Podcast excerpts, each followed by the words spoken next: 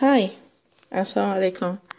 This is Wara your soul sister, and I welcome you to the intro of my podcast series called Monday Blues, aka Monday is Not the Enemy. That's a funny title, isn't it? So, why Monday Blues? Why am I talking Monday is Not the Enemy? Well, like so many millions of people all around the world, I have been there when on Sunday evening, after having such a lovely weekend with my family, hanging out with my friends, or just chilling, come Sunday evening, I have this knot in the pit of my stomach, and I'm thinking, oh dear God, Monday is here already. I have to be back at work on Monday through that traffic, facing my colleagues, facing my boss, and doing all I need to do just to get through the day. And I'm thinking to myself now in retrospect, why was my mentality like that?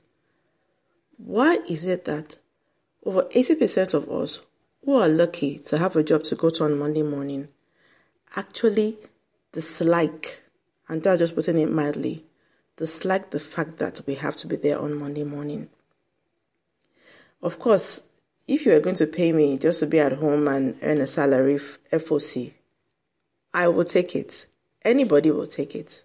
But that's not the way of the world, is it? You have to go out and earn your keep. You have to go out and earn your living.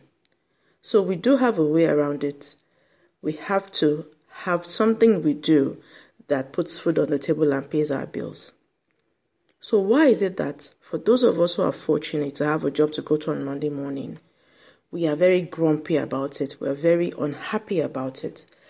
At the very least, we go knowing, okay, I'll get through today and I'll get through Tuesday, Wednesday, Thursday, and yay, Friday is here again and another cause for celebration, TGIF. Monday is not the enemy, I believe. I think the enemy, the problem, is the way I saw Mondays and the way I saw going to work and earning my keep. Monday is not the enemy. And in order to beat Monday blues, I think we need to talk about why we see Monday the way we see it, and what we can do to change that around. Because believe me, we spend the best part of our lives going to work Monday through Friday and doing that for decades and decades. The average civil servant spends about 40 years going to work every single day. Can you imagine spending all that time, the best part of your life, and hating it every day?